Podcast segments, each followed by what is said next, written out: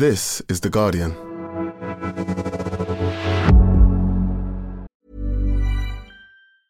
Hey, I'm Ryan Reynolds. Recently, I asked Mint Mobile's legal team if big wireless companies are allowed to raise prices due to inflation. They said yes. And then when I asked if raising prices technically violates those onerous two year contracts, they said, What the f are you talking about, you insane Hollywood ass? F- So to recap, we're cutting the price of Mint Unlimited from $30 a month to just $15 a month. Give it a try at mintmobile.com slash switch. $45 upfront for three months plus taxes and fees. Promo rate for new customers for limited time. Unlimited more than 40 gigabytes per month. Slows. Full terms at mintmobile.com. Looking for your next great podcast? We live in unprecedented times. To make sense of it, what if you could learn from some of the most influential people on the planet?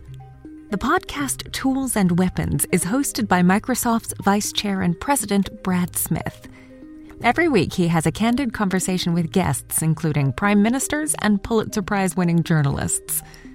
The latest episode features Bayer CEO Bill Anderson. Though most of us know Bayer for pharmaceuticals, they're also focused on crop science. They're putting digital tools in the hands of farmers to get the most out of every acre. Listen to Tools and Weapons with Brad Smith, wherever you get your podcasts.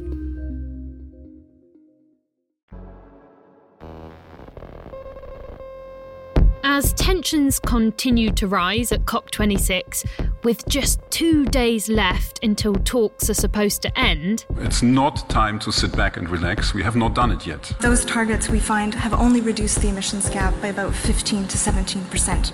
We are nowhere near where we need to be yet. So I'm saying to the leaders who are here now, this is on your watch. Sorry.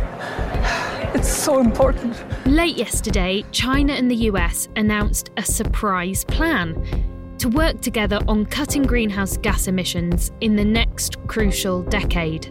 This declaration uh, makes a statement about that effort to cooperate, about the imperative to cooperate. There were some key areas mentioned methane, energy, industry, and transport. Globally, that last sector accounts for around a quarter of CO2 emissions, which is why transport had its own dedicated day on Thursday, with a focus on electric vehicles. No doubt with some influence from Elon Musk's Teslas, electric cars are not only trendy, but being held as the green solution for transport.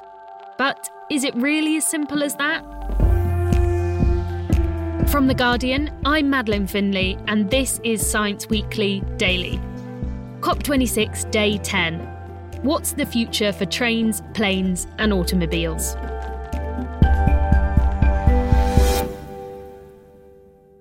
To find out about the future of transport, I spoke to Guardian environment reporter Oliver Milman. Boris Johnson's slogan for COP was coal, cars, cash, and trees. So let's talk about cars. Why are they so bad? They are responsible for around a fifth of all emissions put out globally, and they are bad for a number of other reasons other than climate. So the announcements today are aimed at shifting at least some of those burdens in, in, away from, from people. And what announcements have we heard on Transport Day? So, Transport Day's big announcement was this uh, pledge to shift to zero emissions vehicles by 2040. 24 countries signed up, including the UK, which had already got such a, an agreement, and some other countries have said they'll try and do more, such as India, on top of that 24 countries. A number of car makers have also joined, such as Ford, General Motors, some declined to sign up, such as BMW and Toyota, and some countries, such as the US and China and Germany, the big three automakers of the world, also failed to sign up. So it was a, a kind of mixed bag, really, but um, the British government are kind of holding up as a kind of triumph and a, a very big landmark agreement to help cut um, fossil fuel emissions. And zero emission cars sound great. Now, that includes electric cars. Yes, that's right. And so they're obviously better than petrol and diesel cars. But where is the technology at the moment? So the technology has progressed rapidly in the last few years. It used to be very expensive uh, to buy an electric car, and it wouldn't get you very far you, before you'd have to recharge. So you'd have people stranded by the side of the road. That situation has improved. Um, the technology has got better. Lithium ion batteries are denser, they can hold more power, they can get you further. The cost has come down as well as a result of that. Uh, the batteries become cheaper, so we're about to hit kind of cost parity between electric cars and petrol and diesel cars. And the third aspect is the infrastructure, where you can get charged, uh, and that's variable.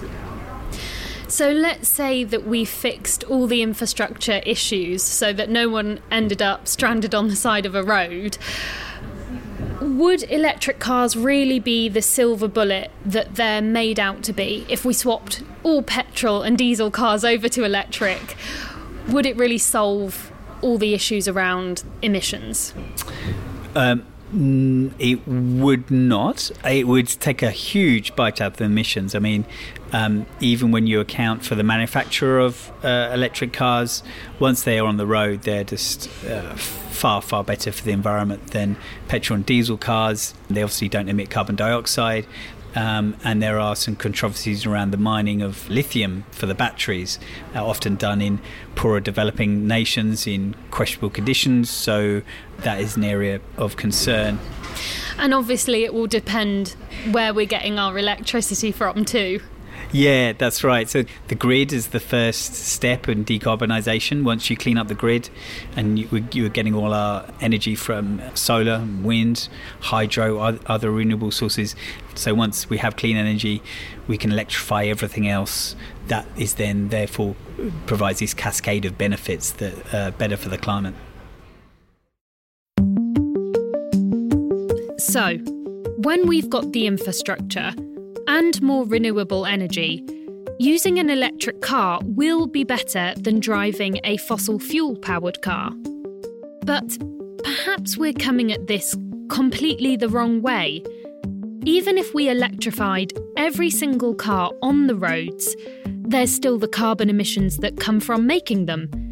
Then there's the particulates that come off the tyres and brakes, which go into the air, the microplastics that end up in the sea, and, after all that, the traffic. What we should be doing is improving and expanding the low carbon, traffic reducing alternatives we already have walking, cycling, and public transport. But public transport didn't really get much of a look in today in the conference halls. And it wasn't the only glaring admission either. One of the things that I've been surprised about is how little focus there seems to be on aviation. And in the UK, there are plans to expand 23 of our airports.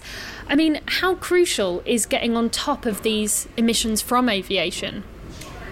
Yeah, it is important. I mean, the expansions you're talking about, it's estimated to add two or three billion tonnes of carbon dioxide, which is um, significant over the lifetime of these airports expansions. So aviation is is important. It only accounts for about two to three percent of global emissions when you tot it up, and it's primarily a pastime of wealthy people in wealthy countries. I mean, I think the top kind of ten percent of people in terms of wealth take the majority of flights in the world. Uh, addressing the habits of the few could could have a, a, big climate impact, and of course, aeroplanes are, are kind of far behind cars and other modes of transport when it comes to being sustainable, having electric options. And because of that, it's deemed a difficult to decarbonise sector. Do you think that's one of the reasons why it hasn't had so much focus on Transport Day here at COP, or is it because some of our leaders have a, uh, a preference for flying in private jets? Yeah, I think that's a, that's a really good point, and I think it's maybe a little bit of both. I mean, Boris Johnson, of course, took a private jet after his speech here at COP. So did Prince Charles, took a separate jet, private jet, back from Scotland. And yeah, aviation has passed itself off as an area that is too hard to decarbonise. It's almost as if it's given itself a free pass. It's not part of the Paris Agreement, for example. Aviation can do what it likes outside the Paris Agreement, so it's kind of bound by lesser kind of agreements to cut emissions. It's it's well behind, and when you look at the kind of transport sector as as a whole, I think there's been some good progress with cars, less so with flying, shipping, and some other some of those other big emitting areas for sure.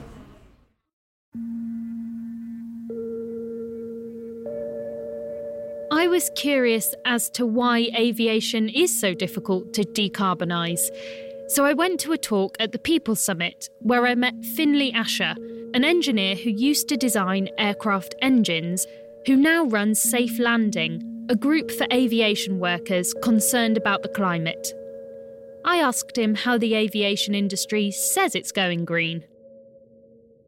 The first thing is electric aircraft. So Rolls Royce, they have a stand down in the COP26 exhibition right now. It's got a little electric aircraft sitting in there, and they're going to try and break the world speed record using an electric aircraft great, but that aircraft can only carry one person and it can only fly for 10 minutes. And actually, if you look at the capability of batteries and motors, because of their weight, this is only going to be possible in the next 20 years with aircraft that can carry maybe 10 people, fly about an hour, whereas the average aircraft is 150 to 300 people and flies for 10 to 20 hours, right? So it's just simply not a competitor for aircraft the way we fly today and the way our airports are designed. And the same is really true of hydrogen. Hydrogen is okay in weight, but it's really bad for volume. And you need these hydrogen storage tanks that are super big, um, they're very heavy, and you've got to redesign the aircraft. So not only is it a bad fuel, but also it's going to take us 15, 20 years to even have the first aircraft of a considerable size. We just don't have that time in the climate crisis.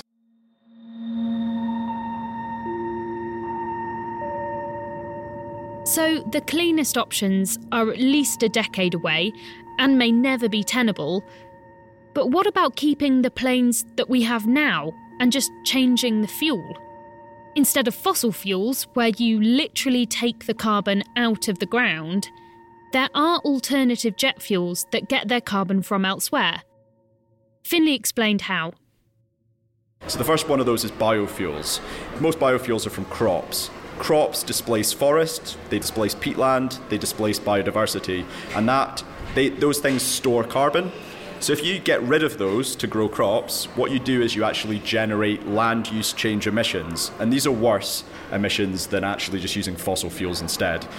Um, the industry likes to talk about using biofuels from waste, but there simply isn't enough waste to produce the quantities of fuel required for aviation alone. So then the, the final thing they're saying is like electrofuels, which is making fuel from electricity, which is a super inefficient way to use renewable energy. We've barely got any renewable energy. Only 2% of the world's energy comes from wind, 1% from solar right now. So we can't afford to waste the scarce renewable energy making the most inefficient thing possible, jet fuel, and then burning that in an aircraft engine, which is very inefficient, and flying is the most inefficient way of travelling. So it's a massive waste of renewable energy. With the industry pursuing so many carbon intensive, so called green options, I asked Finlay what he thinks the solution is. So we fundamentally need to fly less. Next, we need to travel less far. So it's better just doing one flight to Spain than one flight to Australia. It's a lot less emissions. The next thing is just less fast. Now we could redesign aircraft to fly 10% slower. That's lower drag and it saves fuel, it saves emissions. But that requires us reconfiguring our airlines and our airports, and we're not doing that. We're just going for business as usual growth.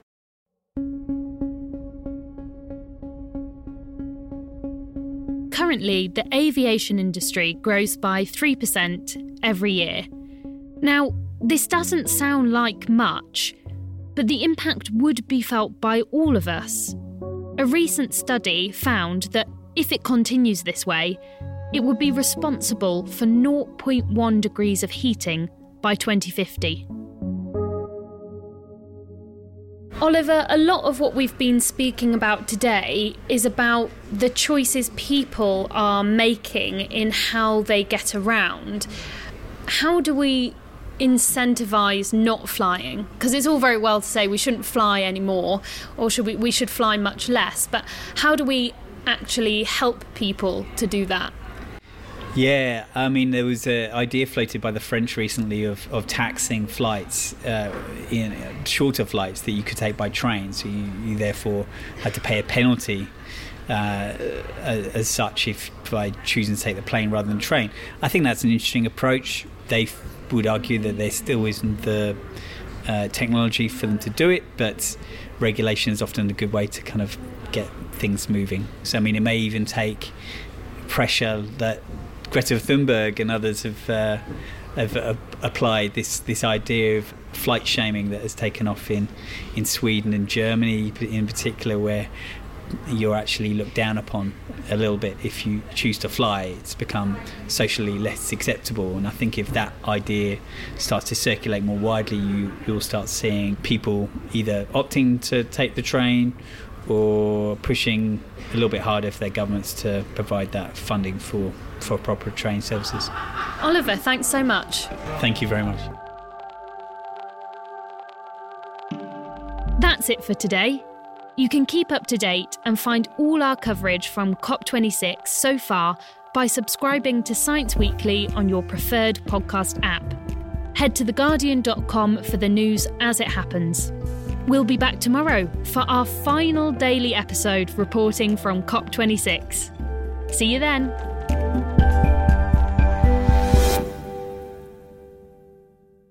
This is The Guardian.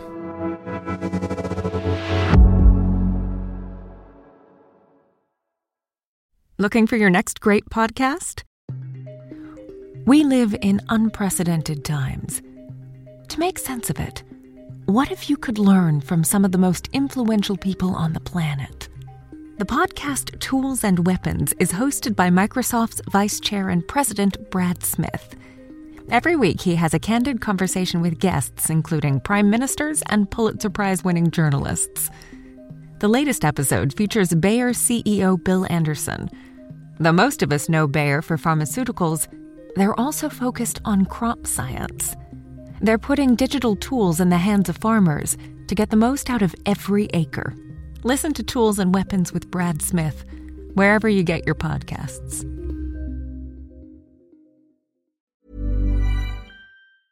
Even when we're on a budget, we still deserve nice things. Quince is a place to scoop up stunning high end goods for 50 to 80% less than similar brands.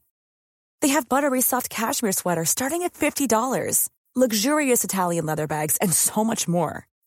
Plus, Quince only works with factories that use safe, ethical, and responsible manufacturing. Get the high-end goods you'll love without the high price tag with Quince.